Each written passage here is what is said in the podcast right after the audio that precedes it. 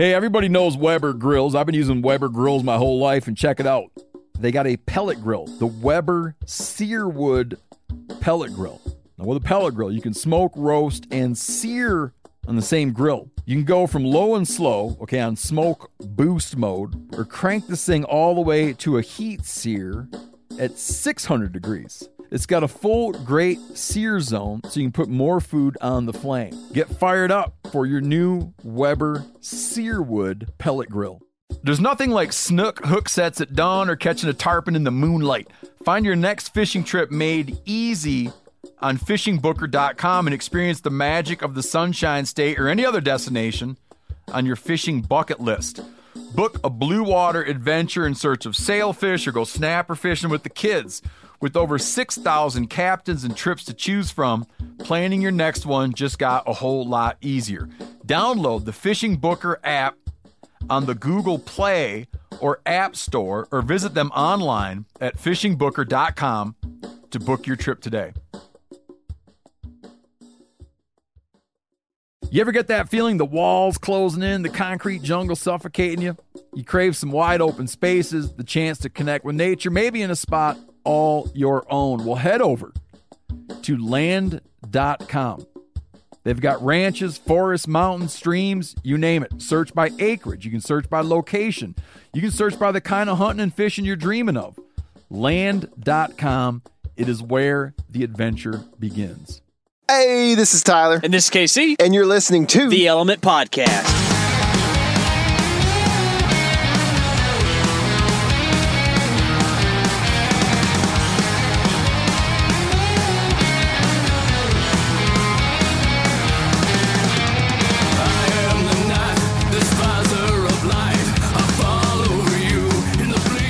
What's happening, all my woods people? That is music from Lyle Blackburn and his band Ghoultown. Lyle let us use that music because Lyle is on the podcast today, and we asked him. That's right. And if you don't know anything about music, when you're independent, right? Yeah. You have the rights to your music. Yeah, you don't have to. A label would have your rights otherwise. So, like big artists that you know, typically the label has the rights to their music, if not all of them. Yeah, most of them. So yeah, you don't get to just willy-nilly throw your music wherever you want it. But those willy-nillys. But that's not Willie Nelson. So Lyle is an expert on all things cryptic. He is a monster hunter, a musician, author, and all kinds of cool stuff. We'll have him on and talk a little bit more in a little bit. But you think he's an expert on kryptonite? I bet. Yeah, that's pretty cryptic. We should have asked him so much more stuff. It was a long interview as is because there's so many questions to be asked. You know, one of the things Tyler and I talked about before we got on this interview is that when we're talking to other whitetail people and other hunters in general, like, you kind of already know a lot of the same stuff, so there's not quite as much to talk about. There's still stuff. We still have podcasts, but like this, it's like Pandora's box has exploded and Bigfoots are going everywhere, you know? Like, it is just, dude, so many cool things to talk about. So many different ways to pluralize that's right. the word Bigfoot. Yeah. Because you just said Bigfoots, but I'm pretty sure you said Big Feet at some point, too. Yeah.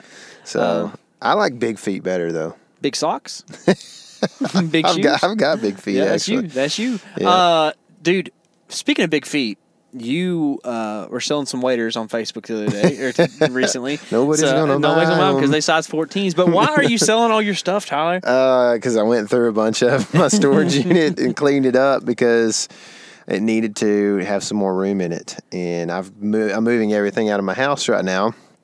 I am beat. Like, dude, it's just like ridiculous. Here's the deal is like there's a few trees on my property right now. Well, actually not a lot, but there's some in like my neighborhood and on my property that I kind of have access to that are just small trees that I can plant, like oaks and groundsel and this one pine that I'm going to get, I think. But like I only have a few days left before we close to get those trees. So like I'm in this whole moving mode, and I'm also in the same boat as like I got to get these trees, and then also if I don't plant them the same day, they're going to die a lot of times, you know. So I'm like, it's crazy. It's been raining, which it rains every time we move. Last time we moved, It rained cats and dogs, and Chris and Jamie helped us move out all night one night, the night before we closed. Just soaking wet, going through all our nasty stuff, you know, and just, I don't know. It's been a bit of a beat down. Luckily today wasn't raining very much, except for this morning a little bit. So I've been moving everything out. I'm homeless pretty much officially starting tonight. All right. Like, I mean, we've still got the home, but there's no bed or couch in it for us to sleep in. It's just a bunch of little things laying all over the floor that have to be cleaned up, thrown away, and that kind of thing. So. Isn't it funny how when I've moved a lot, right? And when you go to move and, like, you move the big stuff, yeah, and then you move the boxes of stuff, and then sooner or later you get to this point where you're just like, let's just throw all that away. Pretty much, you know, like, yeah. It's like probably like, I don't know, 3 or 4 boxes worth of junk. It's just like, I don't feel like moving that. 3 or 4, like, until you have a 4 and an 8-year-old. Oh, man. And then it's like 300 or 400 boxes of throwaway stuff. I bet. Did the terrarium make the trip? It will, I guess. Yeah. I imagine, but I'll tell you this, because the terrarium's like a decent piece of, a decent article that my family owns, yeah, compared to what literally was under my couch. I don't know how, Kaylee and I don't know how our couch wasn't levitating off of the ground. It was so much stuff underneath. Yeah, it. I believe it. It was outrageous, dude. I believe it. It's still all sitting there pretty much, you know. Yeah. I mean, some of it got swept up and thrown away, but there's so much stuff, dude. And this is just a small space, which, you know, you still kind of got to, whether you got 2,000 feet or 567 square feet, you still got to have quite a bit of things, mm-hmm, you know what I mean? Because it takes some things to live, yeah, that you have to have. But I guess we were just really efficient on how we put it all in there. It's kind of like when you and your wife and I have been talking about house plans. Like, the bigger your house is, the less per square foot it costs to build the house. Mm-hmm. But overall, it's a higher dollar amount because you got to have, like, you have to have a kitchen sink no matter if you have a house your size or a mansion on the lake, right? But you know what? I'm still real sad that... that T-Bone never came over and used the bathroom in that shop. Really? You remember when we were building the bathroom, we were talking about how, like, if we had bigger friends come over, are they going to be able to use the bathroom? Yes. I do remember that's what we were going to say. I could not figure out where you were going. One of these days, T-Bone's going to come over and have to, you know, like, that was going to be the place where, like, people were going to stay when they came into town to go hunting and stuff with us. Yeah, that was like the... mother-in-law quarters that weren't used for the mother-in-law, basically. And, T-Bone, we just hadn't quite made friends with him yet. That's right, T-Bone. You'll get to come over to the next place. So, whenever I pivot here, right? But whenever I was leaving home. Stephenville. Moving. Talking about moving. My biggest move I ever made in my life is I moved from Sulphur Springs, Texas to College Station, Texas. And, boy, what you talking about a culture shock. But, it wasn't as bad as mine. Probably not. Dude, it wasn't. At least at College Station, there's a few people that it was like country. You. I went from, like, real country to, like, bro country, right? Yeah. You went from country to... Royalty. Yes. Yes. But, so I'm an only child. I'm the only person kind of my age in my family. Me and my granddad have a real tight relationship. You know that. And, you know, he's spunkier 12 years ago than what he is now. My granddad offered 2 things to me to instead of moving off. He wasn't trying to talk me out of college or anything, but just kind of like, hey, you know, let's do this. One time he offered to buy me my own, like, legit nice center console boat, and so I could become a guide on the Texas coast, and I turned that down. I kind of regret that one. You know, a lot of good things. You know how that goes, right? Mm-hmm. If we're just going to take that snippet, right? Like, I would like to have done that. That would have been cool. This other thing would have been cool, too. My granddad offered to tell me to postpone college for a year. We would both take a year off doing whatever we were doing, and we would go be Bigfoot researchers for 1 year, and he would finance the whole thing. And I thought about it for like a week. And decided not to do it. I did, dude. I thought about it because, well, I'm not going to let y'all in on the big secret, but for a while there, I was a big time believer in Bigfoot, a big time believer, man. Yeah. And so that's why I'm pretty excited to do this podcast with Lyle today because this dude, well, I don't know if he's a believer or not. We're going to, you know, talk to him, find out, but he definitely has dedicated a big part of his life to Bigfoot and. and a lot of other really interesting, crazy things. And, you know, as a lot of these podcasts are, this one's pre-recorded. We've already done this interview. But one of the things I find really interesting about Lyle is that the human side of it means a lot to him.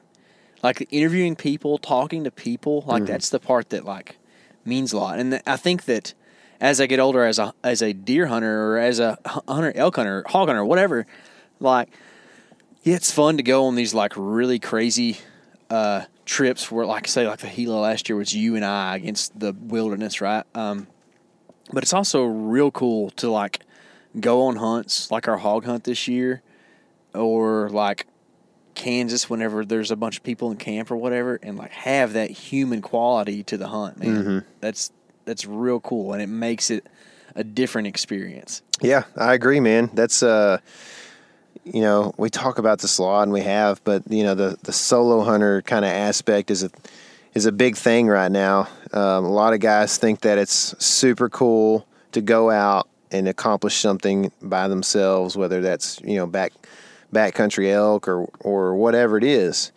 And I'll tell you this, man, I was super pumped up when I shot my Texas buck this year, but it would have been way more hype fest if you'd have been in the tree with me. You know what I guarantee you that. Like, ooh, it would have been. I was real stoked, but I wasn't like, nothing was coming out. And so like when you start like vocalizing your excitement, it starts getting more and more, you know, sometimes. Yeah. That's what would have happened if you had some in the tree with you, you know. So in Nameless, you do this thing, you're like it's because I was shaking. I had to let it out, and it's so much fun. My head moved so fast. Yeah. During that. Yeah. And that's kind of the cool thing too, for as far as capturing things on video, like when there's two of us and we can just like talk about it, it's very natural. Whenever you're by yourself, you have to like take these thoughts and try to like vocalize them in an interview so that it's not just you freaking out silently just with a camera on you, right? So it's just not as natural. And you have to like, you got to like get the camera set up and the white balance set and exposure and everything, or whatever you're doing, like all different settings have to be right. And by that point, you're like not even thinking about what just happened. Yeah. It's like, man, you know, you lose a little bit of that hype, but I was still hype, but like, there's just something about the social aspect of hunting that is sometimes not very popular in some circles, and that's okay. I think it's cool to like challenge yourself to do something on your own sometimes, you know, but like, man, I like hunting. I like party hunting, Brian Koch. That's right. That's right. Well, speaking of capturing things on film, why don't we talk to Lyle and see how many big feet he's got on camera these days. Okay, let's do it. All right, so now on the phone we've got author, musician, TV personality, monster hunter. I mean, the list goes on and on. This is Lyle Blackburn. What's going on, Lyle? Hey, not much. Thanks for having me. Yeah, dude. What's been happening lately, man? It's you live in Texas, right? Right. Yeah, I'm in the Dallas-Fort Worth area. Cool. So, you know, I've been just hanging out, locked down, you know, watching horror movies and working on a new book. Yeah, I hear you. Yeah, so we're we live just east of the Metroplex there, DFW. So we are right up the road from you, man. The weather's been pretty nice this spring, man. I don't know. I've heard some weird things about, like, actually KC was telling me that a lot of people think that less cars on the road equals less heat for some reason. So, but I know today it feels wonderful, man. Absolutely, yeah. And I'm always grateful for any days when you can go outside and either not freeze or burn up. It's like that perfect zone, so I'm digging it. We get a little bit of both of that, man. It's tough here, but you know, being outdoors a lot, man, for us, you know, we have to deal with the weather a lot, and I'm sure you're in the same boat. You know, we mentioned in the intro here, you're a monster hunter, but you grew up hunting, right? Like hunting actual game animals and that kind of thing, right?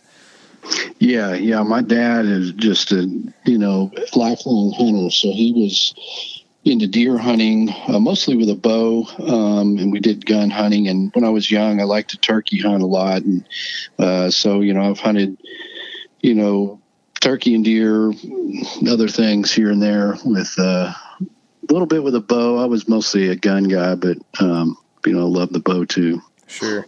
You speak kind of past tense there. Do you not hunt anymore? No, I really don't. Life became really busy, and when I became a musician, there was a lot of touring, and it seemed like almost every weekend, you know, was playing or doing stuff, and so the lifestyle kind of curtailed any sort of hunting. But I was always kind of into outdoors, even just camping and, you know, canoeing and stuff. So I kind of just got to where I would just enjoy the time in the outdoors rather than have to go, you know, in a certain hunting season or any of that. I just kind of went and did what I did. Sure, I got you. So I actually toured for almost 10 years as well in a band. Our bands are a little bit different. The first one I was in was actually probably a little more similar to what you do. But man, seems like a lot of people are pretty attracted to what you've done, man. How many albums have you put out? I think we've done 8. There's some of those are EPs and so forth, but sure. I mean, the band, you know, this band of Ghoultown, my current band, is more of an indie band. I kind of used to do stuff. We were on labels and stuff, and then I went independent, which I'm glad, because over the last, you know, 20 years, it's like that's what a lot of bands can do. It's much easier now, but you know, I played in bands before that, and just, you know, it's been great because I've had the opportunity to tour, you know, a lot of the world and see so many things and do all that. So it was, you know, it's always been a great experience. Yeah, that's cool. And the name of your band is pretty particular, you know, like it kind of brings out kind of the other side of what, you know, we wanted to talk to you about some too is, you know, Ghoultown. So kind of monsters, right? Monster hunters, how you describe yourself. You don't describe yourself, at least to us so far, as a cryptozoologist. How do you feel about that word? Well, you know, I'm kind of okay with it, just, but there's no real accreditation for that title, and it has some connotations. And for me, you know, I mean, I never really just came out and said, "Hey, I'm a cryptozoologist," because, again, you know, I don't have any particular schooling or training. It's just like sort of on the job training. So people call me that, and it's easy way to describe myself. But, you know, ultimately, I'm as a writer, I'm sort of like this sort of I see myself more as like an Indiana Jones journalist guy who, you know, monster hunter, and, you know, kind of my childhood vision of like something like that. So cryptozoologists, you know, there's a lot of guys I know that are very skilled in that, but they do have more science background and stuff. For me, it's like just sort of exploring the legends and the stories and just going in those wild places myself and seeing what I can see, you know? Yeah. That's cool. So do you feel like you kind of derive your inspiration from a different point than what like a quote cryptozoologist would? Somewhat. I think that a lot of people who are into this pursuit, whether they write books or just simply like want to, you know, research Bigfoot, a lot of them are out to prove it. That's never really been my total focus, because that almost sets me up for potential failure, because a lot of this is proof is scant and it's hard to you know, prove anything. But to me, just the fact that people in modern times are reporting sightings of creatures that may or may not exist, and the fact that there's this phenomenon going on, this undercurrent that people are familiar with, but when you interview people on a daily basis, you're just like, man, this is mind-blowing. And it can affect a whole small town to the point where some sightings happened some years ago, and then now there's a festival that 10,000 people show up. Yeah. You know, that's just a crazy phenomenon. And as a guy who loves horror movies and loved, you know, Bigfoot and Yeti and Loch Ness Monster as a kid, I'm like, it's just mind-blowing that this is going on. So to me, it was just all of that was fascinating. Not just the fact that, hey, if I can prove this, or if I get a picture or some evidence or whatever, that's a bonus, you know, on top of just the whole research, you know? Yeah, for sure. So, you know, you describe yourself as a monster hunter. Do you feel like you know, Bigfoot is kind of your go-to, or do you have other things that you kind of explore and strive to at least do some interviews with people who've seen stuff or whatever? Yeah, I mean, Bigfoot is obviously the big one, and I mean, there's just simply more encounters and more places, you know, that you can go to where there's been encounters, and it's also almost the most plausible of them. It's like, mm-hmm. you know, it's possible. When you start getting into other stuff, you know, lizard men and dog men and other, yeah, they're cool things, but there's less sightings and they're almost harder to explain. But I like researching it all. I mean, I wrote a book on this case about a lizard man in South Carolina. It's literally was like people reporting sightings of a Creature from the Black Lagoon in modern times, like mm-hmm. by this swampy area. So, you know, that's fascinating to me. And then there's a lot of lake monsters and river monsters. I like that stuff. And I mean, I've interviewed people that said they've seen pterosaurs, or what people would call a pterodactyl. Like yeah. I was in Oklahoma, and two independent sets of witnesses said they saw this dinosaur-looking bird fly over, and there was two people that saw it together. It, you know, individually, these people didn't know each other. So, mm-hmm. So yeah, I'll follow any of these stories, especially if it falls in line with what I'm currently researching, certainly. But mm-hmm. I'll pretty much, you know, get contacted all the time, and if I think that's a credible story or sounds cool, I'll go ahead and log it in. You know. Yeah. So. You said lizard men and dog men, like plural. What are plural Bigfoot? I think that's still under debate. You know, is it big foots or big feet? Sasquatch, Sasquatches. Yeah, yeah. Know, it's like, I guess it's like deer. You know, there's some deer, or there right. is a deer, or there's a Bigfoot, or some Bigfoot. Mm-hmm. Yeah, it's a hard one. I got you. Do you feel like you know, you're talking about credible sources and that sort of thing, and the Oklahoma sightings kind of perked my attention when you talked about that, because I remember doing a little reading about like the Thunderbird and.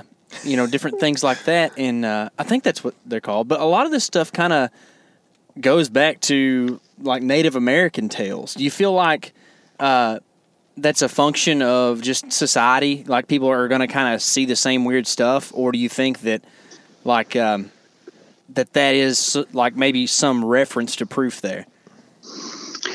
Yeah, I think that's, you know, it's almost like the chicken or the egg debate. It's like...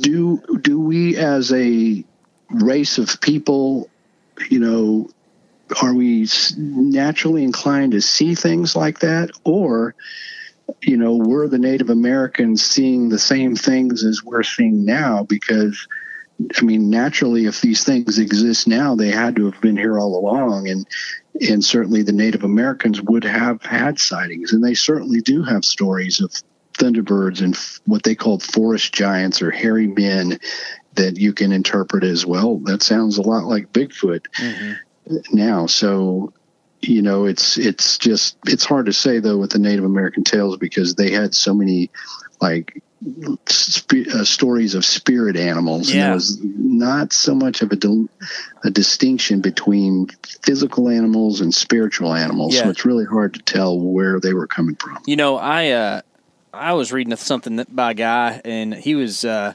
Native American or belonged to a tribe, and you know, he was kind of a Bigfoot explorer, or at least had some knowledge, and he just kind of believed that, you know, from his people's perspective, Bigfoot was a shapeshifter. That's why you could never find him, because he could just appear and disappear, and, mm-hmm. and you know, that's a kind of a neat, like kind of melding of you know, modern stuff and kind of that. I don't know. I like the spooky. You know what I mean? Like, that's cool yeah. to me. Yeah, yeah. They, you know, I've talked to a lot of Native folks that, you know, their view of Bigfoot a lot of times just very matter of fact. They're like, oh, yeah, we know these exist. Mm-hmm. And the reason you can't find them is because they have you know, whether they're supernatural powers or they're just simply an animal that's, you know, super amazing with blending into the woods. Either way, yes, they're there one second and they can disappear. And you monster hunters, you know, you're never going to find them. Ha. We know where they are and you'll never find them. Kind of an attitude. Yeah. Yeah. Okay. So in your opinion, where is Bigfoot most likely to live? Well, based on, you know, stories, incredible sightings and stuff. I mean, obviously the Pacific Northwest, I think is a definite spot. There's a long history of sightings. It's certainly a place that's remote. There's a lot of land, a lot of resources where a large creature could exist. So that's one. But, you know, if you want to talk about the South, where, you know, I mostly research here because there's plenty of areas that are hot spots and sightings in our area. And I think the area of East Texas into Louisiana and then up into southern Arkansas certainly has the ingredients for supporting some large animal like this. There's a long history of sightings. Many people I've interviewed over the years in this sort of region. So that's a good place. There's also a place in the Ouachita Mountains in Oklahoma where I've also been, and it's got a history of sightings. It's got some very, you know, unexplainable activity up there that seems very, very much like there could be Bigfoots up there. And that's another place where it's like, dude, just to get into some of those places, it's, you know, you drive your truck for, you know, miles and miles in there and there's nobody out there. And, you know, anything could be hiding up in those mountains. Yeah. It's funny you say that. Tyler and I just went and did some deer scouting in a place just like that in the Ouachita Mountains. It was like 27 miles off of pavement or something like that. I mean, it took forever to get to where we wanted to park. And then we ended up scouting, you know, the mountains there in Oklahoma, a big chunk of public land. And we kind of get towards the end of the day. We're heading back to the truck. And I mean, no doubt a Bigfoot jumped out. I mean, it was like something took off, and it was very big and black, and we assumed it was a bear or a hog or something like that. I don't know how far the hogs range up that way, but we definitely thought it was a bear that had took off, and it was like, I mean, we didn't get a very good glimpse of it, but dadgummit, it was getting it through the woods. The hair on the neck was up for sure on all of us, all three of us. So speaking of pigs, what do you think that Bigfoot is eating on a daily basis? Well, I think just anything, probably. You know, omnivore, definitely. You know, roots, nuts, small animals, you know, pigs, anything really. I mean, if you kind of think about, you know, how much we eat or take for granted, but if we were just out there in the woods and you were, you know, 7 feet tall and weighed 500 pounds, you just have to be constantly eating. So I think they can't be too picky. So, you know, a lot of your Bigfoot sightings are in areas like where there's a lot of water, there's rivers, there's, you know, swamps. And certainly, you know, there's abundant things there, frogs and fish and snakes and every kind of weird root, tubers and everything. And then in those mountains up there in Oklahoma, I mean, there's, you know, plenty to eat if you know where to get it. So, I think anything, and I've had some of the most dramatic sighting reports and things, have come from hunters. And one of these, which leads off a book of mine called Beyond Boggy Creek, In Search of the Southern Sasquatch.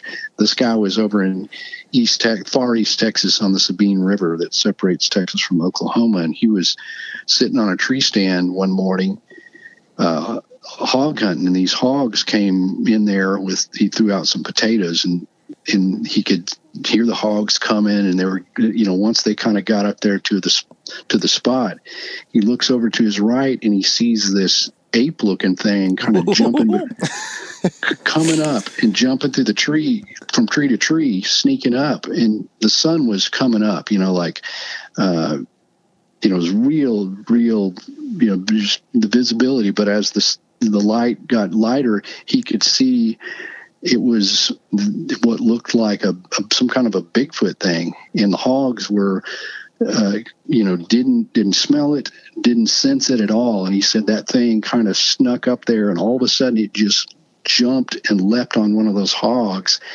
and grabbed it, and the others just, you know, scattered. And he said it took that hog and threw it against a tree and killed it. And then, you know, this dude just watching this, and he picks up the hog and starts walking off, and then suddenly he drops it, and he turns around and he looks right up at the hunter in the stand. I think he finally became aware that someone was sitting there, and it looked at him, and the hunter, of course, thought, well, I'm next. And then this whoop came from the woods, and then the thing just picked up the hog and just took off. Oh, man, I'm creeped out right now. That gum. Okay, so the reason I kind of alluded to hogs is because me and my dad were hog hunting one time in East Texas, a little further east of where we were at, and we've actually found a hog carcass about 12 feet up in a tree, and you could definitely tell that it had been killed by something. And everything that is, you know, native, as far as we know, to East Texas, you know, I mean, the biggest thing would probably be a panther or mountain lion, whatever you want to call it, or a black bear. They don't kill their food and take it up and hang it in trees. So talk about getting weird, right? And it was interesting that you mentioned that hunter said that Bigfoot was coming through the trees, because I never have really heard that illusion. You know, I just always assume that they're bipedal and they just kind of walk around. But, I mean, if they are a great ape, surely they feel pretty comfortable in trees, right? So, I don't know, it's just kind of putting some pieces together. It's pretty interesting. Yeah, I mean, you know, there's one of those stories where you're talking about finding a hog up in a tree in East Texas, right where, you know, where was the setting of this report? You know, you find those things that match up that make you say, you know, what would throw a hog up into a tree? So, yeah, you know, you never know. And certainly there's been more and more Bigfoot sightings, I think, and I don't know whether that's because more people are out there looking now, or aware of it and paying attention, or whether there's more of them. But there's certainly plenty of hogs. So if they eat hogs, there's no lack of food, you know? Yeah, no kidding. Yeah, for sure. So you mentioned earlier about cryptozoologists that are more skilled than you, perhaps. I'm guessing that's you're talking about in pursuing like sign and sightings, like actual sightings of these Bigfoots. I mean, how does that, is that what you're talking about, I guess, first of all? Like, these are more like hunter types, I guess? Well, no, more scientific basis. I mean, I've got it covered as far as hunting outdoors and that, and you know, investigative journalism, I'd say. But, you know, if you're talking about, you know, I don't know, just, you know, I know guys that have degrees in biology, that have, you know, experience, like literally working at a zoo, things like that. So, you know, those guys have an aspect that complements, obviously, you know, the cryptid search. So, you know, in cryptozoology, since there is no accreditation, people that are into it range across the board, whether it's just people who, you know, just simply write books, or whether they are more in tune to prove this and they're out in the field looking for tracks. And, you know, I'm somewhere in the middle, because I'm certainly doing those things, but I'm doing them in the context of evaluating some stories or some areas where sightings have been. So, sure. So, okay, so, I mean, There's been some TV shows, some Sasquatch TV shows, and some of these TV personalities. I used to watch them quite a bit. They'll do all these calls, and they'll beat on these trees and stuff, and they talk about how this is a call that they make when they're doing this or whatever. I mean, it seems a little bit put on for TV. What do you think about that? Like, do these people actually know what they're talking about? Well, yes. I mean, some shows are better than others, and I mean, I've been on Finding Bigfoot and Monsters and Mysteries and several of the shows, and I know most of those people. Mm-hmm. You know, people have to keep in mind it's entertainment ultimately, and the networks, you know, they don't care if you're proving Bigfoot. They just want to make sure that it's an entertaining show. Mm-hmm. And because Bigfoot research true Bigfoot research is rather boring. I mean, it's almost like, you know, just sitting there looking and mostly find nothing, or just sitting and it's like a hunting show. I mean, at least on the hunting shows, the elk or the turkey or the deer, you know, you're going to at least get one. Here, it's like hunting where you don't find anything. So these shows need to have some proactive stuff, and that's where a lot of the wood knocks and the howls and the calls and the, you know, let's hang donuts on the tree or whatever. Yeah. You know, but that needs to be done. But I mean, speaking in some of these personalities like Cliff Berrickman, who was on Finding Bigfoot, you know, he's one of my best buddies, and he's the real deal. That guy was looking for Sasquatch before it was trendy, before he was ever on a show, and he knows his business. Hmm. And so, but, you know, people like, well, he's on a show. It's hard to tell. But then you got shows like Mountain Monsters, which is completely fabricated. I mean, those guys are nice guys, and they live in the Appalachians, and they're, you know, they know their woods, but, you know, that show, they build a trap. They didn't really catch Mothman, and it got away. It just, it's TV. Yeah, so, yeah. You know, some of those are better than others. And lately they've gotten so goofy now that I don't entertain any more. But, I mean, I'm constantly being approached by these production companies and networks that want me to be on the cast of one of these shows, and I just won't do it anymore. I'll be on there on one episode and comment or whatever they want, but sure. I don't trust the networks anymore. Yeah, I can understand that. So a while ago you're kind of mentioning tactics to finding big feet. Okay, so what's the weirdest one, like the donut thing, you know, like what's the weirdest one you've heard or seen, and then what's the weirdest one you've actually been willing to try? And are they the same? Right. Well, you know, there's some weird ones. I mean, a lot of them, I guess, make some amount of sense, like, mm-hmm. You know, getting a hold of some gorilla urine and throwing that out in the woods. I mean, it's, you know, who knows if they're going to respond to it, but it makes some amount of sense, you know, just shooting in the dark, and, well, maybe this will work. Even the donuts, oh, hey, who doesn't love donuts, you know? Yeah.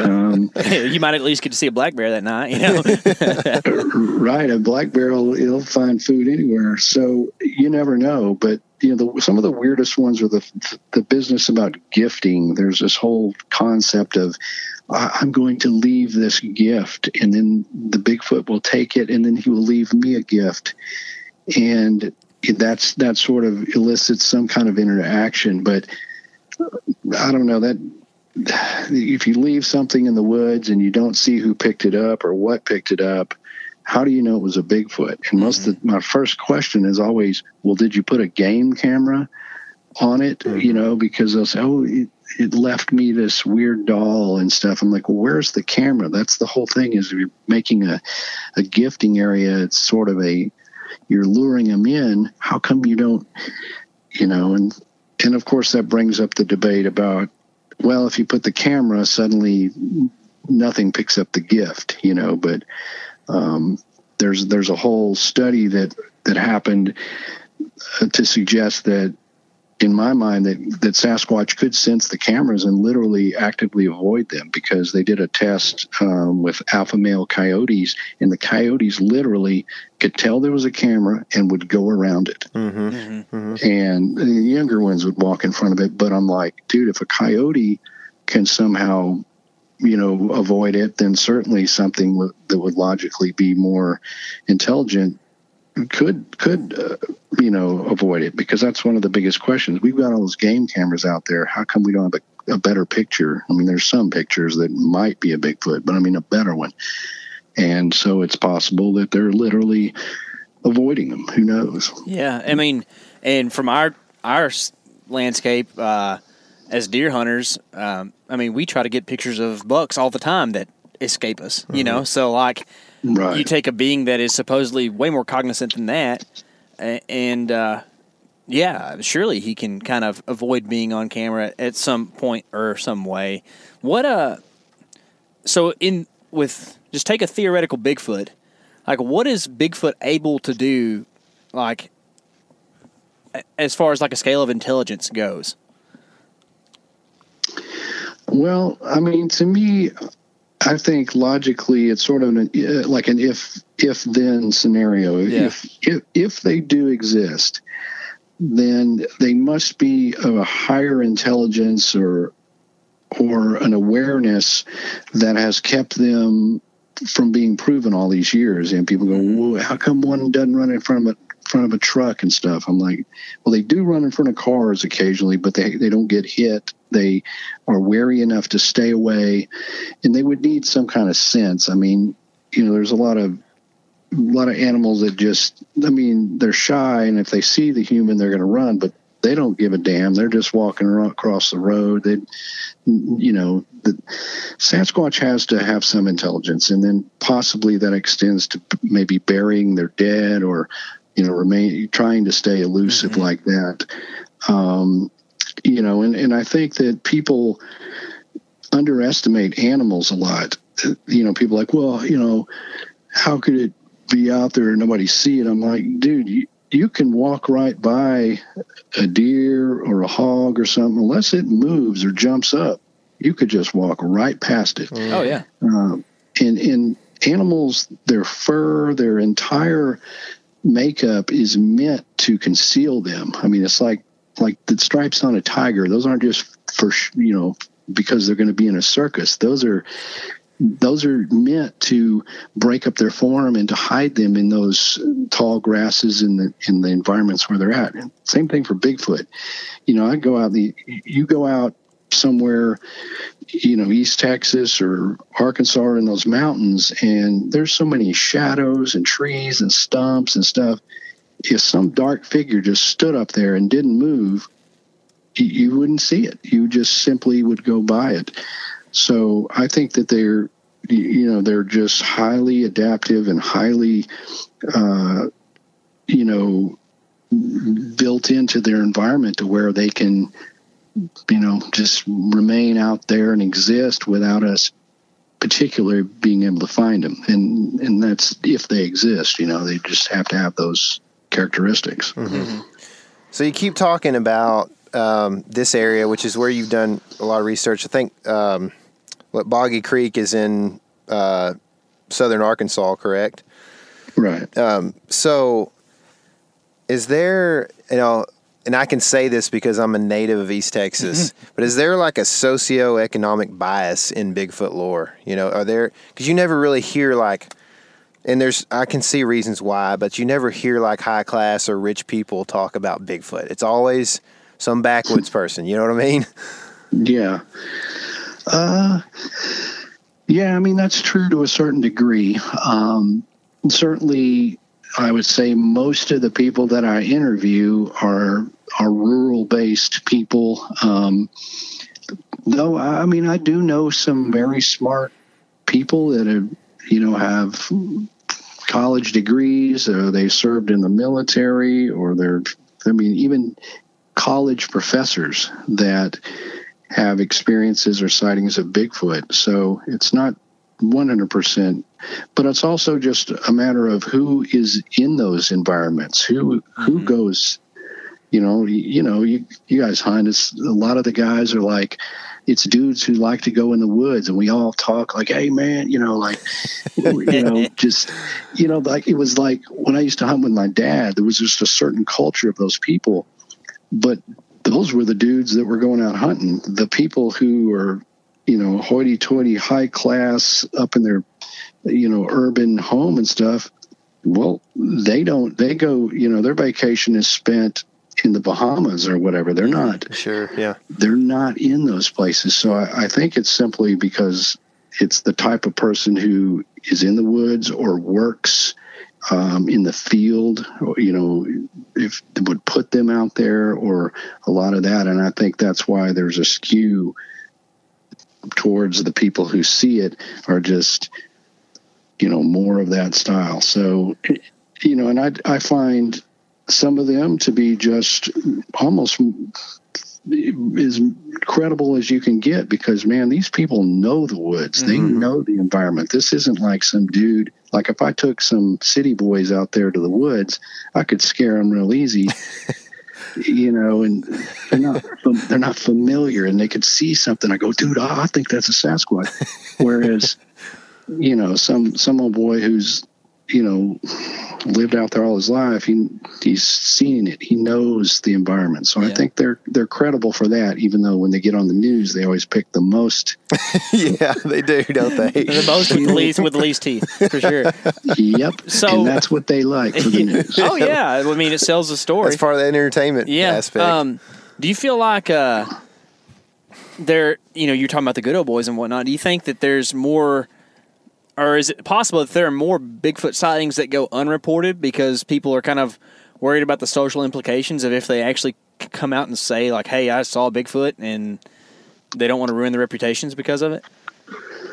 Yeah, absolutely. I think there's, there's more unreported sightings than there are probably reported ones. And there is social implications because I've looked on some of those hunting forums, and occasionally you'll see a guy who's post something about Bigfoot. Usually they don't. Usually it may be just like, hey, I heard that there was an encounter. I saw this on a thing. And all the posts below it are like, ha, did you see a unicorn? Like, you can see why they don't want to say anything because, but but if they feel comfortable though, however, like if a service person comes into my house, like the cable guy or whatever, at first, he kind of looks around. There's Bigfoot posters and tracks and stuff all over the house. And they kind of look at it like, so you like Bigfoot, you can see they're kind of fishing. I'm like, yeah, I write books on the subject. I've been on a few of the shows and stuff like, oh, really? That's cool. And then they'll go out their business. And then about 5 minutes later, well, man, I wouldn't tell a lot of people this, but I was hunting and blah, blah, blah. And then see, it's not something they went on they didn't go and report this anywhere else. They just know, hey, well, this guy's probably not going to laugh at me. And then they'll tell me maybe he didn't have a total sighting, but there was something that happened where he goes, it scared me. I don't know what it was. And so I think those are the reports that those are the ones I like the most because it's a person not looking for publicity. Yeah. Do you think, so this is kind of getting back into the spookiness of Bigfoot, but do you think that there's a level of innocence that Bigfoot would allow for someone to encounter him? You know what I'm saying there? Like if there's like someone's out there with like economic implications of like trying to find a Bigfoot versus like an innocent being just out, enjoying nature. Like, is there a level to where you think Bigfoot has the ability to sense that sort of a thing?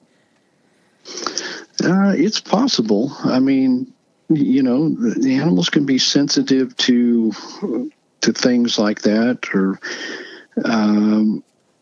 it could be that they feel threatened or in some way by the.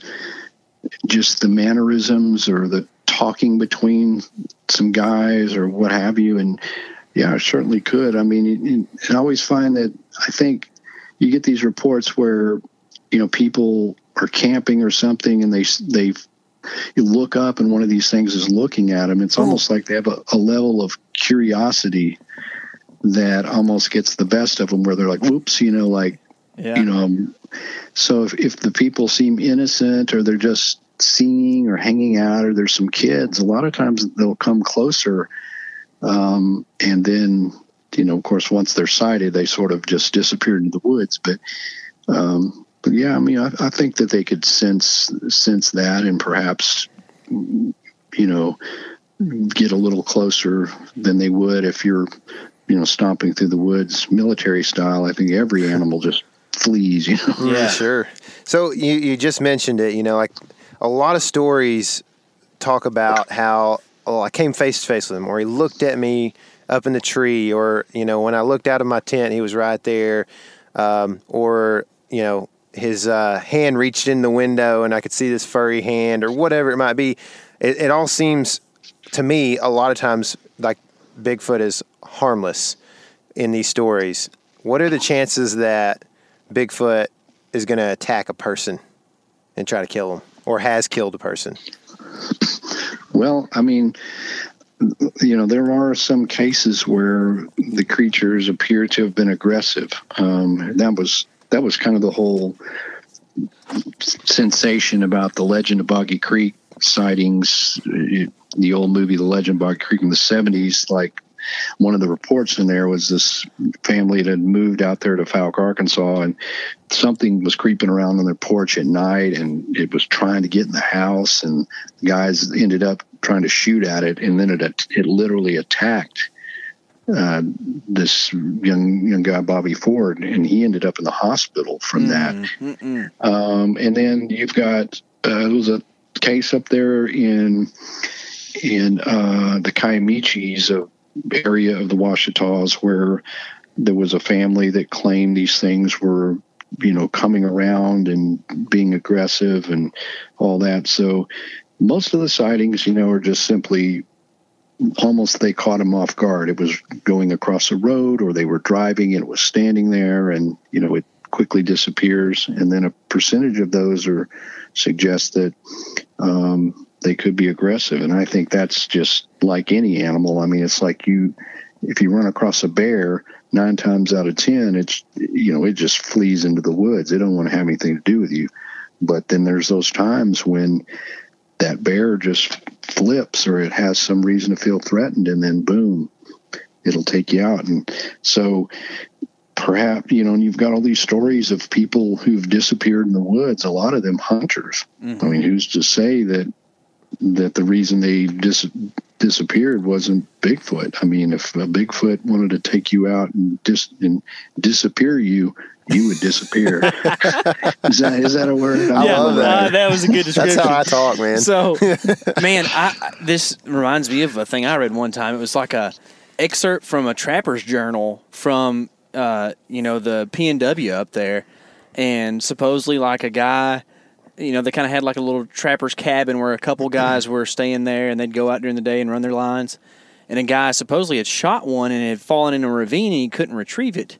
Well, they went back, you know, and he told his friends this, and they all went back and, you know, just kind of went about their business with that night. Like, the family came back and got that guy kind of as like revenge or whatever.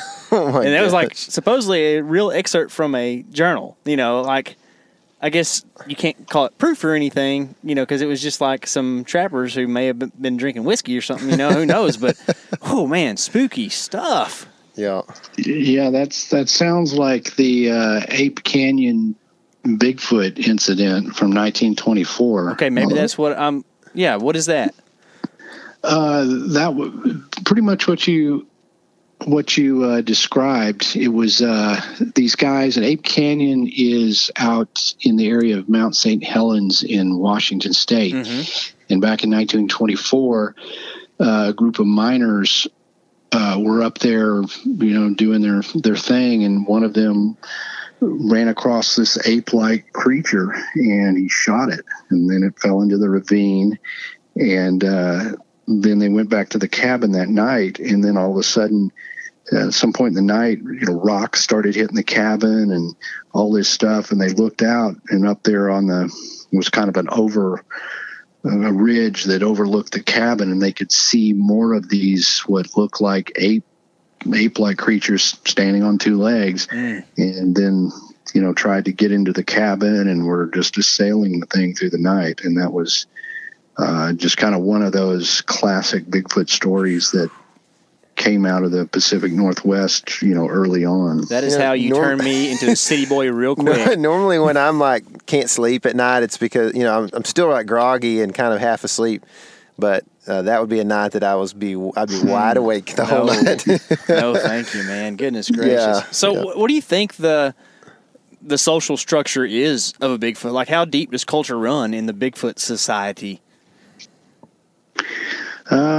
Well, I think, you know, most of the sightings just are of a single entity, you know, just one of them. Mm-hmm. So, you know, I think that leads us to conjecture that they would be quite solitary. You know, I mean, you don't get a lot of reports where there's family units and things like that.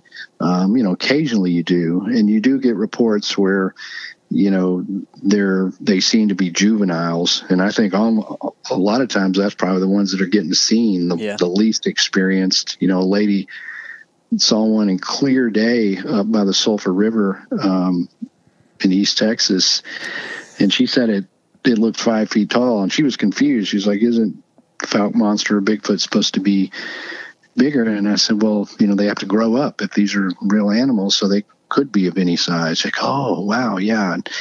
But they're, you know, the social structure, I mean, they got to have some structure because, you know, in order to have a viable breeding population, they've got to interact in some ways. But I think it's very minimal. They don't have a culture like, you know, they're not building any, you know, people say they build these stick structures and all this stuff. If they do, it's a very temporary sleeping nest, you know, just a nothing permanent. You know, they just need to be on the move, and part of that is just because you got to go where the food is, you got to go where the water is, and you need to keep moving to stay out of sight. So I think it's just a very loose organization, and what family structure there would be based way back in the deepest reaches of the woods, and those that venture out sort of go alone, you know, the lone Sasquatch. Mm-hmm. This is probably a really ignorant question, but do Bigfeet live outside of North America? Yes. Yeah. There's histories of reports, you know, that in some cases predate, you know, knowledge of Bigfoot here. There's of course the Yeti over there in the Himalayas. There's the Yeren, which is based in China. There's the Yowie, which is in Australia. You know, many legends around the world that describe a Bigfoot-like creature, and some of these, you know, date back many, many years. And some of them are quite credible, like the Yeren in the mountains of China. I mean, they don't let anybody go out there. I mean, there's nobody in those woods. Mm-hmm. And there's been some really intriguing footprint casts that have come out of there over the years and things like that. But it's not a place where, you know, you can't take a weekend and go tromping off up in there. Mm-hmm. You know, nobody's allowed. It's government properties and things. So, man, mm-hmm. there could be something living out there, and we'd never be able to prove it. So, right. yeah, there's all sorts of Bigfoots around the world. Mm-hmm. So, okay, so you talked about this earlier, but what about trail cameras? Like, why have we not captured a photo that everybody can agree on? This is a for real photo of a Bigfoot. I think the only explanation for that is if they exist, they have to be able to sense those cameras, and they could certainly smell them. I mean, bears will attack them, you know, because they're made out of, you know, the plastic, the petroleum product in the plastic. The bears can find them and they'll tear them up. Mm-hmm. But, you know, I think the Sasquatch, not necessarily that they're like, "Ooh, those things take pictures. I don't want my picture made. It's more like they can, they're in the, when you're in the woods and that's their territory, when they sense or smell something that's alien, then they would, you know, perhaps they steer clear of it. That's really the only explanation, because sure. Otherwise, you know, it's hard to get that picture of the buck. It's hard. You rarely get a picture of a cougar, but you do every once in a while. Mm-hmm. So, yeah. There's a lot of trail cameras out there right now, you know, so, and there's a bunch. And so, but I mean, there's been photos, but they're just, you know, some of the more intriguing ones are just, it's like the Patterson-Gimlin film or something. You just, there's not enough there to prove or disprove. It's mm-hmm. like a lot of them you can see and go, dude, that's, I can recognize one of the store-bought suits or whatever, or yeah, or Chewy. Yeah, I mean, it's like, you know, or you can recognize sort of a setup, or it's an illusion. There was one circulated that looked really good, but it was one of those mind tricks. When you looked at it another way, it was like, oh, it's a bird. It was a bird that was closer to the camera, but mm-hmm. Your mind thought it was further off, and it looked like this gorilla thing. Mm-hmm. So some of it's an illusion, but then there's a handful of those pictures that I really don't know what's in that. You know, it just wasn't a very good picture, and you're like, man, I wish it would have been a better picture, because then you could have rolled it in or out. Yeah. How do you feel about the Patterson film? You know, I think it's possible it's a Bigfoot. I don't like to commit for sure, because certainly I wasn't there, and you know, there's only so much in that film that you can pull out of it. But there's a lot of things, pros and cons, and a lot of the pros are that, you know, it holds up to scrutiny pretty well. I mean, it kind of looks like a man, but then again, it doesn't. And if that's a suit, it's the damn best suit ever, because I mean, there was a History Channel show that tried to reproduce the suit with modern, you know, materials and things. And when they did, you looked 5 seconds and you're like, nope, person in a suit. You could throw it right out. And Roger Patterson that filmed it, how would he, you know, he could have never known that we would, years later, we'd have this kind of technology where we can slow it down and enlarge it and, you stabilize it and stuff, and we, you know, I still can't quite disprove it. And I'm good friends with Bob Gimlin, and I find his story credible. I find the guy, you know, as far as he himself, I just don't think he would have purported a hoax. He never got anything for it all those years, and was cut out of all the monetary. And I feel like that if it is a hoax, then Bob was also hoaxed, because mm-hmm.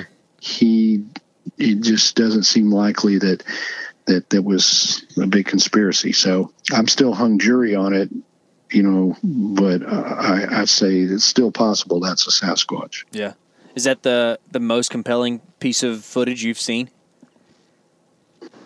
Yeah, I mean, it still stands as the best. I mean, it's just the lengthiest and stuff, and clearest.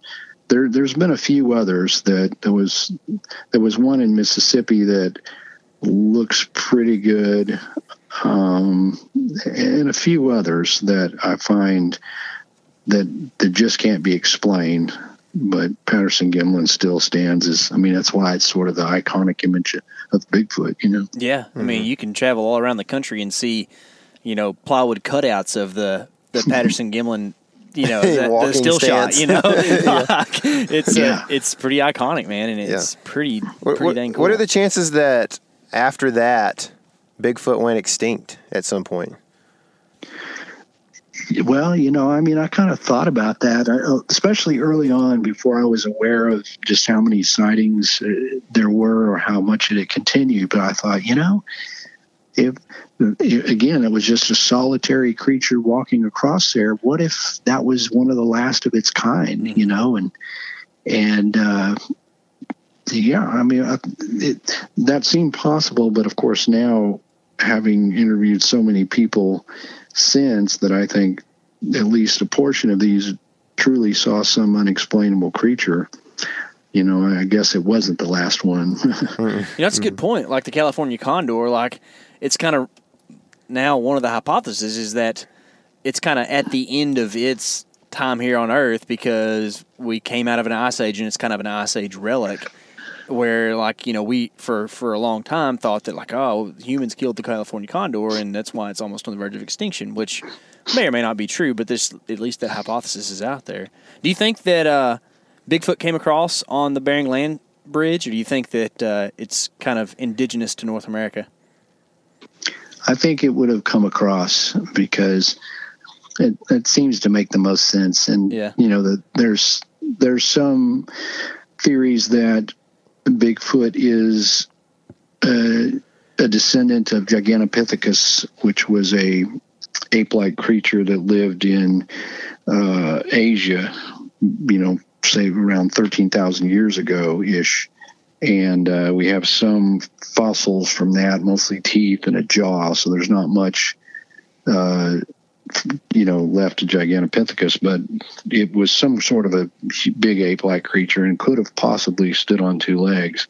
And so if some of those did, you know, come over here like, you know, like hominids did, like that's, you know, that's why people are here. They came across that bridge at some point, so other animals certainly would have and could have done it.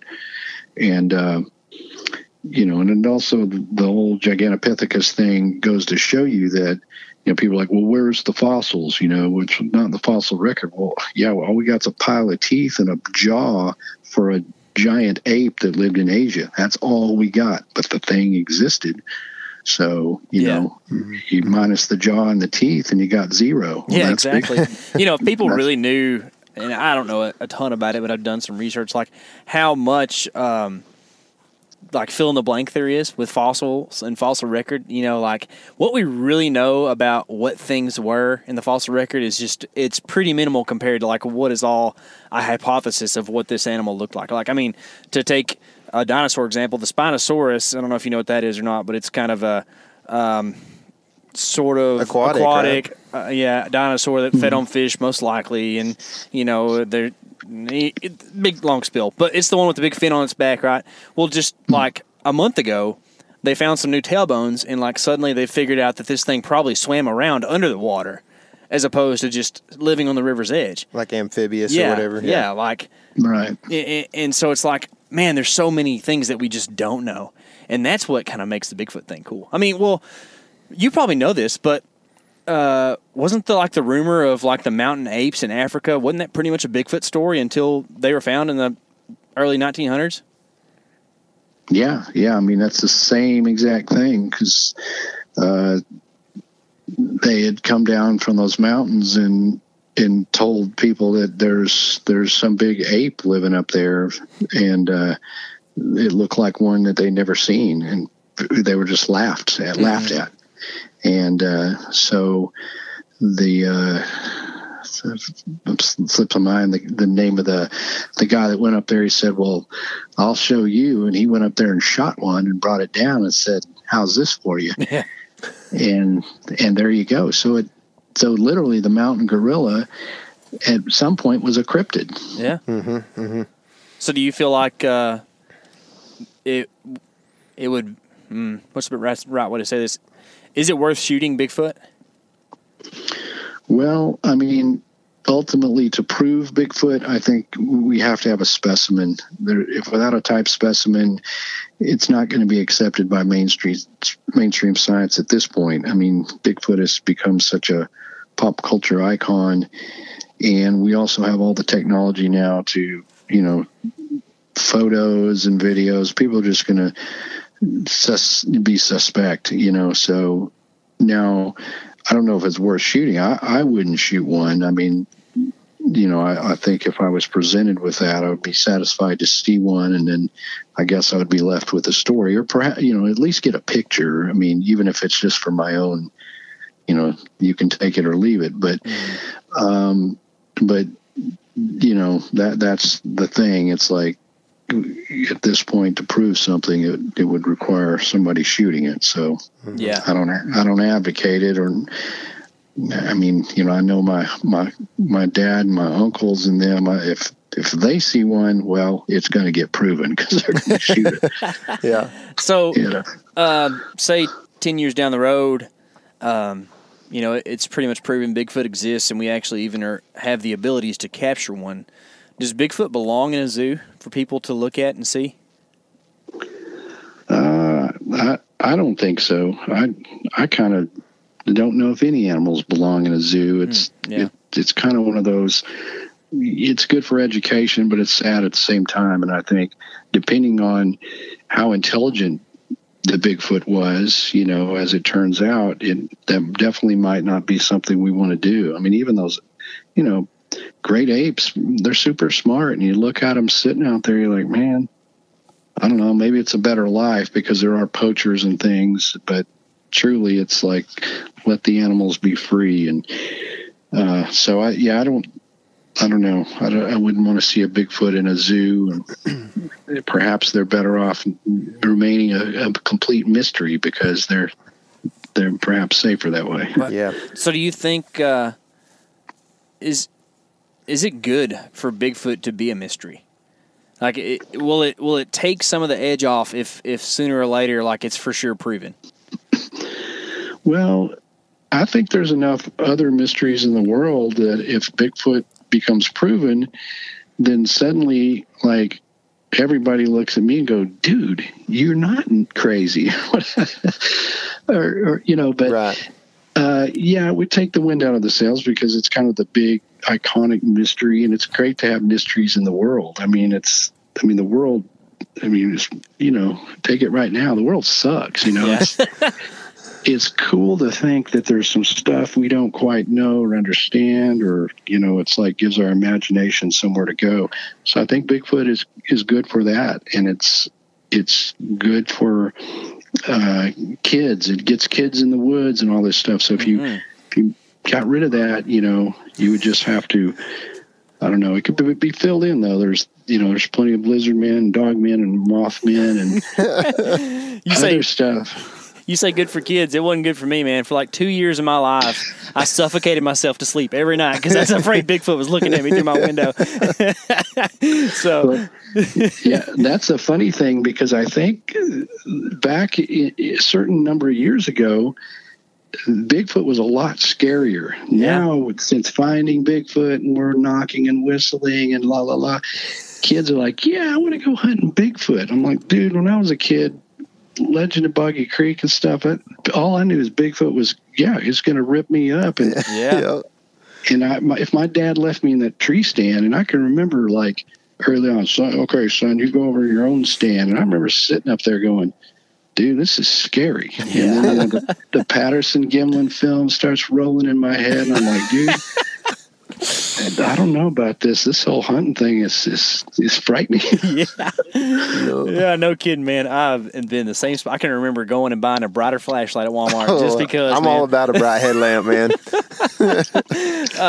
So if Bigfoot, you know, say that happens, Bigfoot's found, and you know, Lyle doesn't have quite the same passions or people to interview. What's your next cryptid that you're going to go try to figure some stuff out about? Well, I'm kind of looking towards doing a book on the dogman phenomenon because as of in the last 2 or 3 years, there's a lot more sightings of these kind of bipedal canid creatures. I mean, like living werewolves or something. And there's a lot of cool historical reports of that. So, you know, that's something that, you know, has appealed to me just because it's like, you know, wow, people reporting werewolf things in modern times, you know, I want to look into this. So, you know, I would probably just go on to that, and that would become the next. It doesn't have the lovable feel like Bigfoot, so it can never, you know, you're not going to have the Dogman board game or whatever, like you have Bigfoot commercials or whatever, but I like it because it's spooky, so that'd probably whether Bigfoot's proven or not, that's probably a place where I'll go do some more research. Sure, yeah. So, you know, we're in Texas. We got to talk about the Chupacabra, right? Like, is that related to Dogman at all? No, that's something different, and it's actually a bit of a twisted cryptid, because the original reports of what we call Chupacabra, which translates to goat sucker in Spanish, those reports started coming out of the Puerto Rico area in 1995, and people described a creature that was killing livestock and presumably drinking their blood. They said that it was about 3 or 4 feet tall. It stood on two legs. It had big eyes and spikes on its back. It was kind of alien looking. And then about, in the 2000s, people started seeing these other weird dog-looking creatures in the south and southeast, including Texas, with these sort of mangy-looking coyote-type things. And then the media called them chupacabras.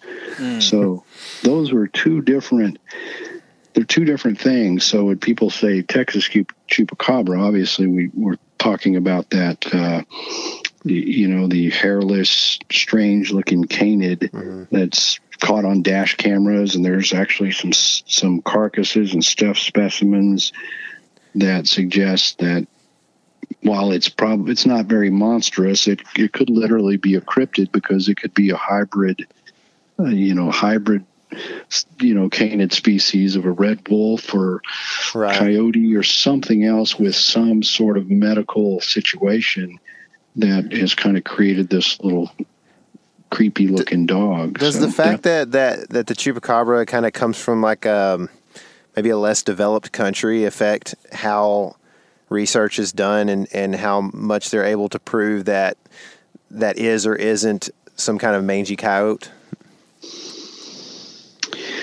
Yeah, I mean, certainly in countries where you can't access the locations very well. This is like the Yeren of China. When you're talking about going into the Yucatan jungle, or I believe that's what it is in Puerto Rico, where a lot of these sightings early on had occurred, there's just not a lot of people that are doing research and going out there, and it's not something I can, hop very easily drive to or hop on a plane, to go in search of that. So there's just less research done on those. So, who knows if there was something behind that, or, is there still something to it? And then, and even just simply in Texas, what are these canids? We just don't have enough specimens, but I get people reporting sightings of these to me every once in a while. So, they're both kind of unsolved mysteries, really. Yeah. Mm-hmm. So another one from kind of south of the border. I've grown up around some migrant workers, and some of them were from Coahuila area of Mexico, and they would tell stories of the Bruja. Have you ever heard of the Bruja? You know what the Bruja is? Well, like that's the witch kind of. Yeah, and like these Mexican guys would still run from the barn to their house at night. Like, they would not walk at night because they were scared of the Bruja, man. Like, yeah. They were believers. And is this like, there's like the legends of the lechuza, which is kind of an owl-type creature.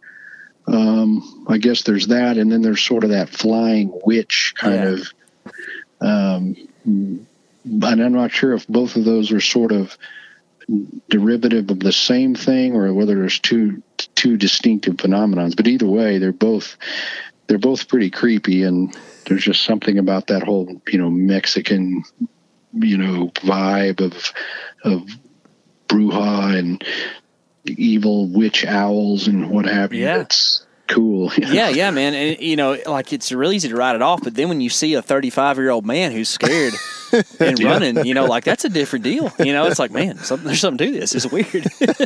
But yeah, right. Yeah, and that's that just goes to show you. I mean, this stuff is going on out there in certain cultures and certain areas that there's phenomenon that we just don't know a lot about. Yeah. What about the marine stuff, like Champ and Nessie? How you feel about that stuff? Yeah, I'm intrigued by that. I think at this point, Loch Ness is probably, you know, more or less, you know, we know it's probably not a plesiosaur dinosaur in there. It's, you know, there's some phenomenon going on, but it's less than a giant dinosaur. But Champ, it's, you know, there's a lot of credible sightings and a lot of good research been done up there. I like river monsters. There's the Tensaw River over in Louisiana. There's a video taken by a guy that was flying over some farms out there that shows some giant thing swimming in that. And I followed up with that as best I could and found some reports. And then, let's see what else, you know, the White River monster from Arkansas, some that are a little bit closer to us that are sort of, you know, that sort of aquatic swimming thing. And of course, you know, I loved the Loch Ness Monster when I was a kid, so I've always been attracted to any reports I get. Yeah. Especially if they're closer to our area. Yeah, I'm going to have to check out that Louisiana one. I hadn't heard of that before. That's real cool. Did you ever read the book Loch by Paul Zindel? I did, yeah. That's a really good book. Yeah, that was probably my first, outside of like Bigfoot stuff, that was like my first thing that kind of turned me on to, you know, kind of cryptids and stuff. That's pretty cool, man. You know, as like a 12 or 13-year-old man, it's just like your mind starts expanding so much when you start thinking about like the weird and supernatural stuff like that, or not even supernatural, just like unknown, I guess. Yeah, that's a great book. It's really done well, and there's one of my other favorites that is very not as well known, but there's another loch in Scotland called Loch Morar. And there's been sightings of a creature there called Morag. And there's, you know, it's very similar to Loch Ness, but it's one of those, it just never got the publicity. But there's just equally as cool. And there's a book called The Search for Morag that's really, it's almost like Loch Ness, but creepier. And, you know, so yeah, I've always loved those kind of tales. Sure. So, it has to come to this, though. We have to know what you think. Do you believe in Bigfoot or not? Well, I'd say I believe in the possibility because to believe, you know, I try to stay balanced and rational about this, and I certainly want to. I want there to be these things out there, and I want them to exist, and I want to believe in them. But I think the best I can do is believe in the possibility. It's possible that, in you know, some sort of undiscovered ape-like creature is lurking under our noses in North America, and you know, that's based on, you know, personal research, going to these areas, interviewing people. Not everybody I interview, you know, probably saw a Bigfoot. I mean, there's room for error and mistake, and the people are sincere. They're not hallucinating. They saw something, but there is a certain percentage of those that I know the person saw something, and they saw it well enough to rule out other things, and there is no explanation for it. I don't know how to explain it, you know, without having a specimen, but there's something to it, and that's why I believe in that possibility and keep an open mind about it until such proof becomes available or doesn't. But the mystery still lingers on for me, you know, as far as Bigfoot especially, and, you know, a number of these other cases as well. Yeah. What, so if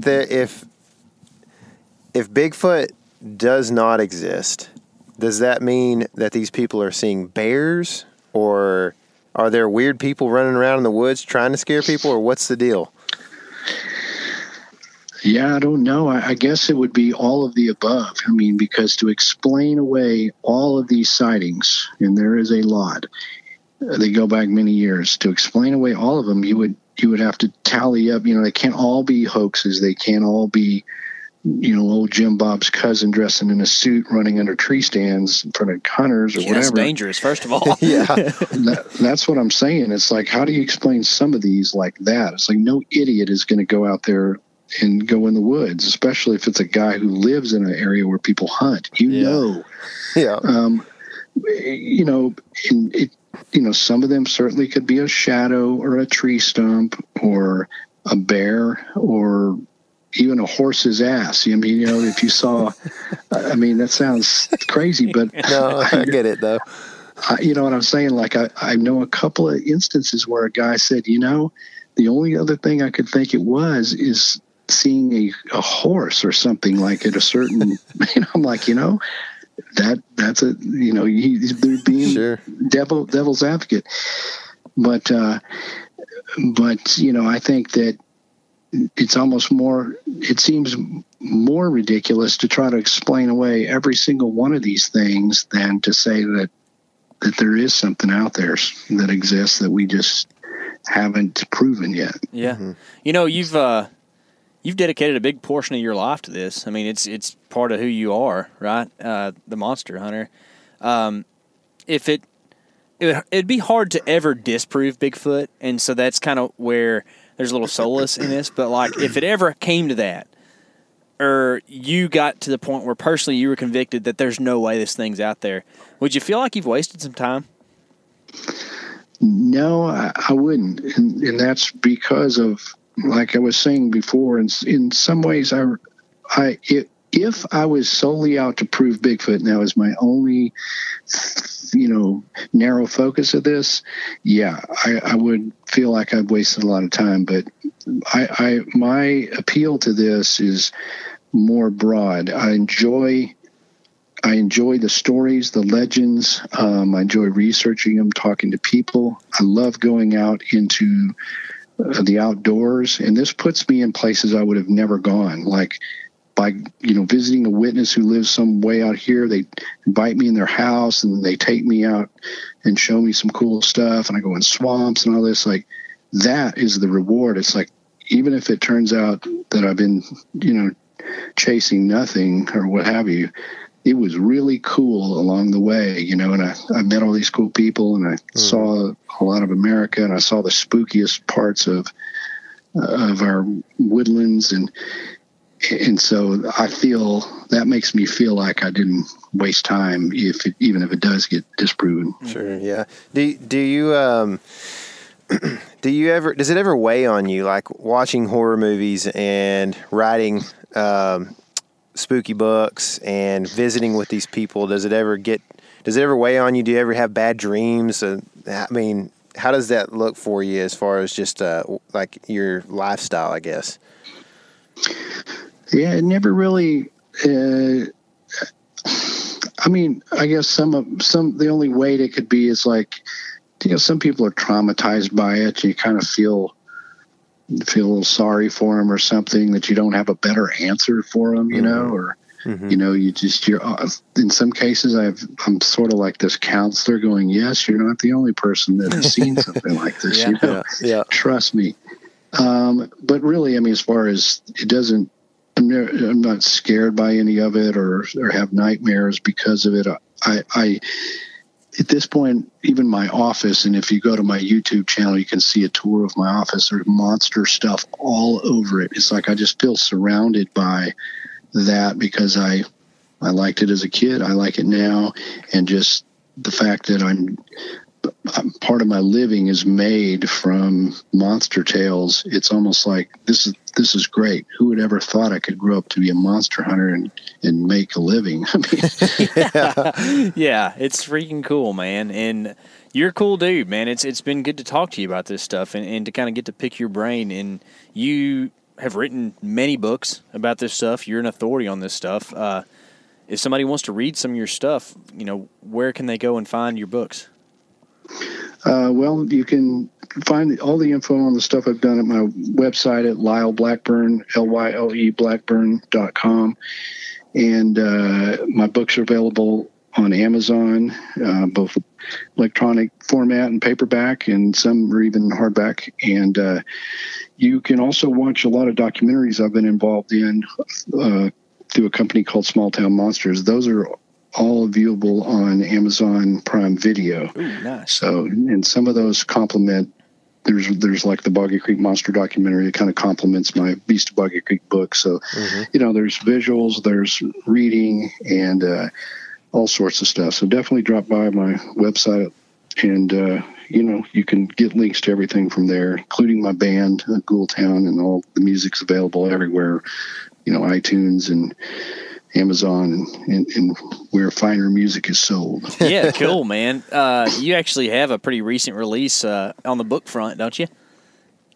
Yes. As a matter of fact, this is very timely because just today my new book was released. It's called Sinister Swamps, Monsters and Mysteries from the Mire. Ooh. And in this one, instead of focusing on a particular type of creature or a particular case, I concentrate on the geographic locations of swamps, and nothing is spookier and, you know, more fascinating than swamps. So I talk about a lot of the major notorious swamps around North America, where there's been a long history of phenomenon, which includes not only cryptids and monster sightings, but ghosts, spook lights, strange disappearances, lost villages,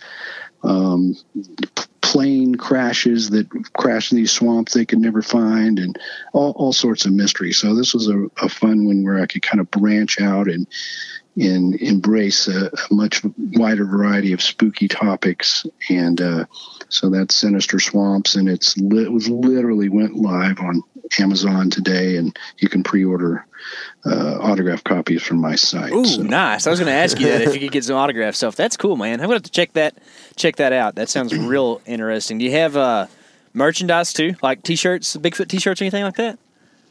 Yeah, I've got mostly Boggy Creek, you know, some Boggy Creek shirts, but yeah, from my site, there's my online store, and that's where. You know, a lot of people want autographed books and stuff, and then, you know, as well the T-shirts and stuff, because I do a lot of events. You know, there's tons of Bigfoot conferences. There's the Mothman Festival. So I go around and do book signings and speaking events everywhere. So, you know, it's always cool to take the merch and the books and what have you. Yeah, cool. Do you want to be solicited with people who have Bigfoot stories or encounters?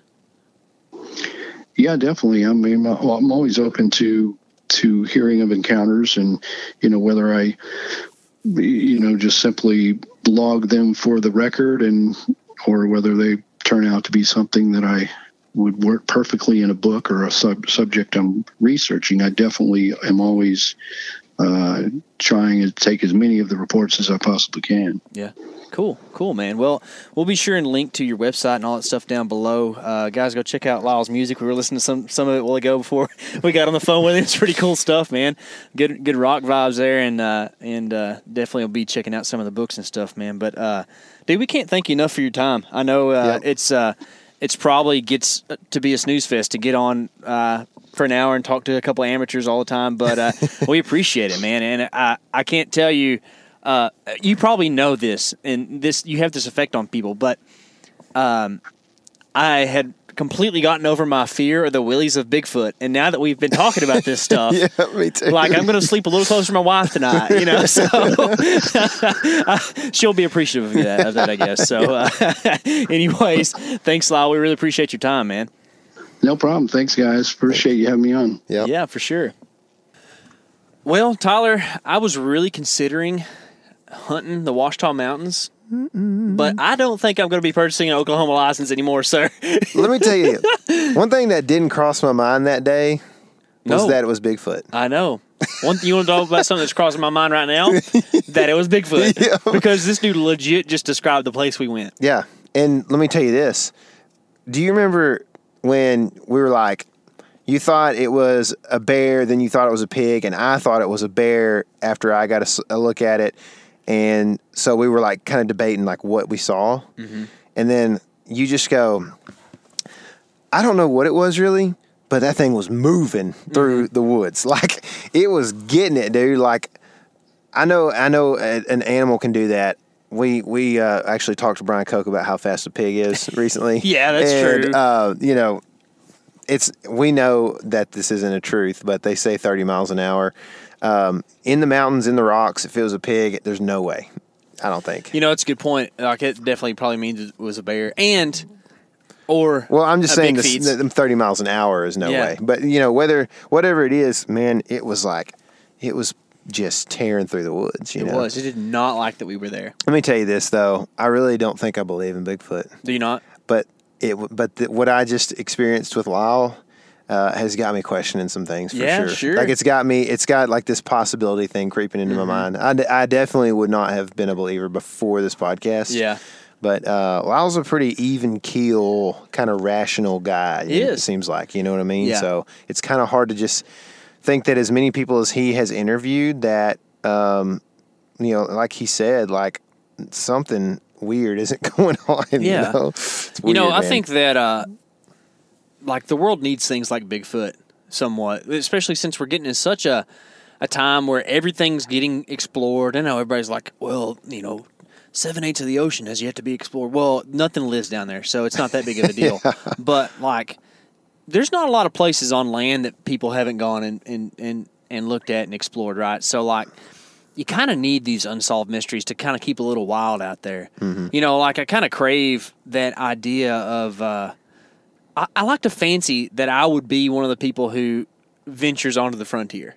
I don't know if that's the case or not. You know, it probably depends on your social situation and a lot of other things that happen into you. But, like, say, 1850, right, or whatever the date is. Like, I kind of like that wild aspect. Is that true or not? I don't know. But either way, like, kind of the big frontier now, you could say, is, like, this whole cryptid thing, right, where, I mean, what else is there to, like, explore that people are like, I don't know if that's even a real deal or, you know, whatever. You know, I don't know if there's an ocean on the other side of that thing, you know. Yeah. I don't know. It's just like no, you're right, man. It's a neat thing. I think about this a lot with trout fishing. Yeah. Because I'm like, man, it would be so cool to go there or here or whatever. I mean, think about this. We went to the Gila last year and walked pretty much as far as we could possibly walk into the wilderness and out, you know what I mean? And we get there and there's campfires and nails stuck in trees and it's like barrels. Yeah. And it's like, and of course these people, most of them are horsebacking in, but it's just like, man. And I know the same thing happens like in some of these huge wilderness areas in the Frank Church and all that up north, you know, like dudes are going, you know, 30 miles down a trail and they're still encountering like fire rings and stuff. And it's just, it kind of is a little bit disappointing when I think about it. Cause I think about these wild places that you could go. And I mean, I've got a book called Fly Fishing the Rocky Mountain Backcountry, I think is what it is. And this guy's like, he's all business, man. And he's just like a straight up, like marathon hiker / fly fisher. And he'll do like 100-mile, like through, like from one road through a mountain range to another road and have somebody pick him up, like after walking 100 miles and fishing like 25 lakes or whatever. And he'll fish them for just an hour sometimes, you know, and then like write down what he finds. And I think about that and I'm like, man, and he's doing off trail stuff. Like a lot of this stuff is not on trail. He's just going off of maps and going, you know, hopping over from one another. And I'm like, man, that is some cool, wild stuff, but even that guy has been there. You know what I mean? Even that's not really a frontier anymore. You want to know something that's kind of interesting? Is that it's not cool up until a certain point in time. Like, if I go somewhere, for instance, and I find, you know, like a Coke can, I'm like, well, that's lame. But if I go and find like a piece of Indian pottery, that's freaking cool. Yeah. You know what I mean? Yeah. And I guess it's probably because it's a separate civilization from what we lived in. But even not that, like sometimes I'll find like an old beer can that has like the pull tab as opposed to, you know, a regular like, you know, whatever they are, the little 8 looking things, you know? Yeah. And like it kind of has like a little feeling of like, oh, that's neat, man. Like somebody way back in the day. Like, well, for instance, we find a ladder stand on public land, we're ticked. Yeah. You find an old wooden stand, you're like, oh, that's cool. This is a spot right here. You know? It's real weird. You know, you kind of have like these predetermined, I don't know, biased against like human interference with stuff. It's true, man. It's true. I didn't think about that, but it is the truth, man. And I've never found an arrowhead, so I'll just go ahead and wail in that pity right there for sure. man, you know, as far as, I really appreciate Lyle coming on, man. That was cool. And I know this is like probably not in the vein of what normally he's able to kind of promote his stuff through, you know? Mm-hmm. So, whether that's a thing that he wanted or not, he still agreed to do this, and we appreciate that. Yeah. And if you're into this stuff, go buy one of his books or something. Like, I think I'd like to buy a book and maybe a t-shirt. You know, like having a Bigfoot t-shirt would be cool, especially if it's like legit, not just like something you pick up in Ouachita. Yeah. You know, yeah. Like, I had a Sasquatch shirt, whatever that Sasquatch show was. I can't remember what it was on. Squatch Hunters? Discovery. No. It was full Sasquatch in the title, I think. I can't remember. Anyway, I had a shirt, though. It was like a big Sasquatch on it. It was cool. You know, there's a place that Lyle has spoken before when he was talking about his speaking engagements at like different festivals and stuff, or I guess he was just talking about different festivals that arise. But there's a place in Oklahoma, and they don't pronounce it this way, so excuse me, but it's called Honobia, Honobia, I think is how it is. And there's a WMA up there, isn't it? Yeah, I think there is. A lot of that stuff is like forestry land, and my dad kind of got a wild hair one year, a couple of years back, several years ago, not too long, but a few years back, he kind of came across this like bear lease, super cheap, you know, lease or whatever. And I guess it was on some of that forestry land, or not, you know, like timbered land or whatever. Mm-hmm. And so, he like paid for me and him a spot, and we went up there and, put out, bait barrels. And it was like, it's based on like a quota system, I think, you know, but, you know, we were going to get a chance to maybe shoot a bear in Oklahoma, you know? And so we put out these bait barrels and like chained them to tree, bought all this stuff, put game cameras out, and never went back. There's cameras up there still? I mean, they're probably taken at this point because they're at, you know, these sites that we kind of had to tell the organizer where it was, you know, the guy that kind of organizes all the people on the lease or whatever.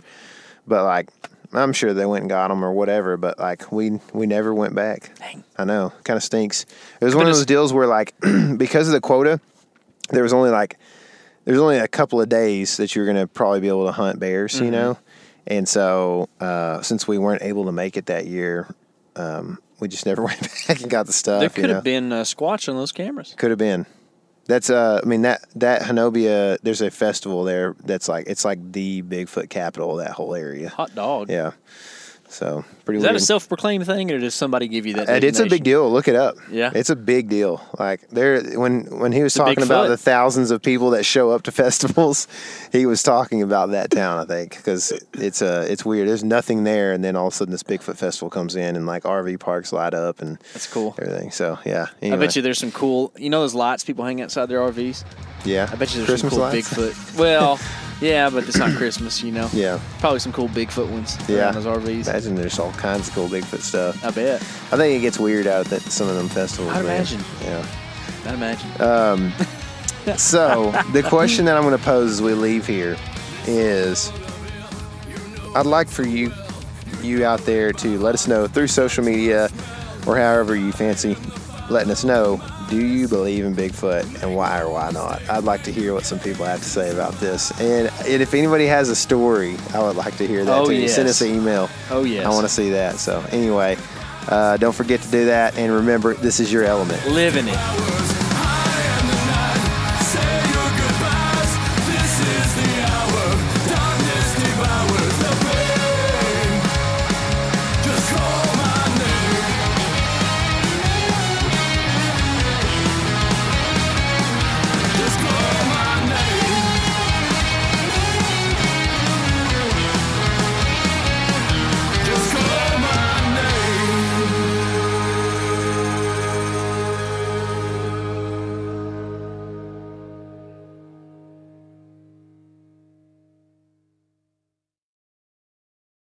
Hey, if you guys like to cook outdoors, and you oughta, you should check out the Weber Slate Rust-Resistant Griddle. So this is a carbon steel cooktop that's safe for metal tools. It's pre-seasoned with food-safe oils and ready to cook on right out of the box. It's the griddle that stays ready, not rusty. This griddle heats evenly edge to edge, reaching all the way up to 500 degrees. Get fired up for your new Weber Slate Rust-Resistant Griddle. You ever get that feeling, the walls closing in, the concrete jungle suffocating you? You crave some wide open spaces, the chance to connect with nature, maybe in a spot all your own. Well, head over to land.com. They've got ranches, forests, mountains, streams, you name it. Search by acreage. You can search by location. You can search by the kind of hunting and fishing you're dreaming of. Land.com. It is where the adventure begins.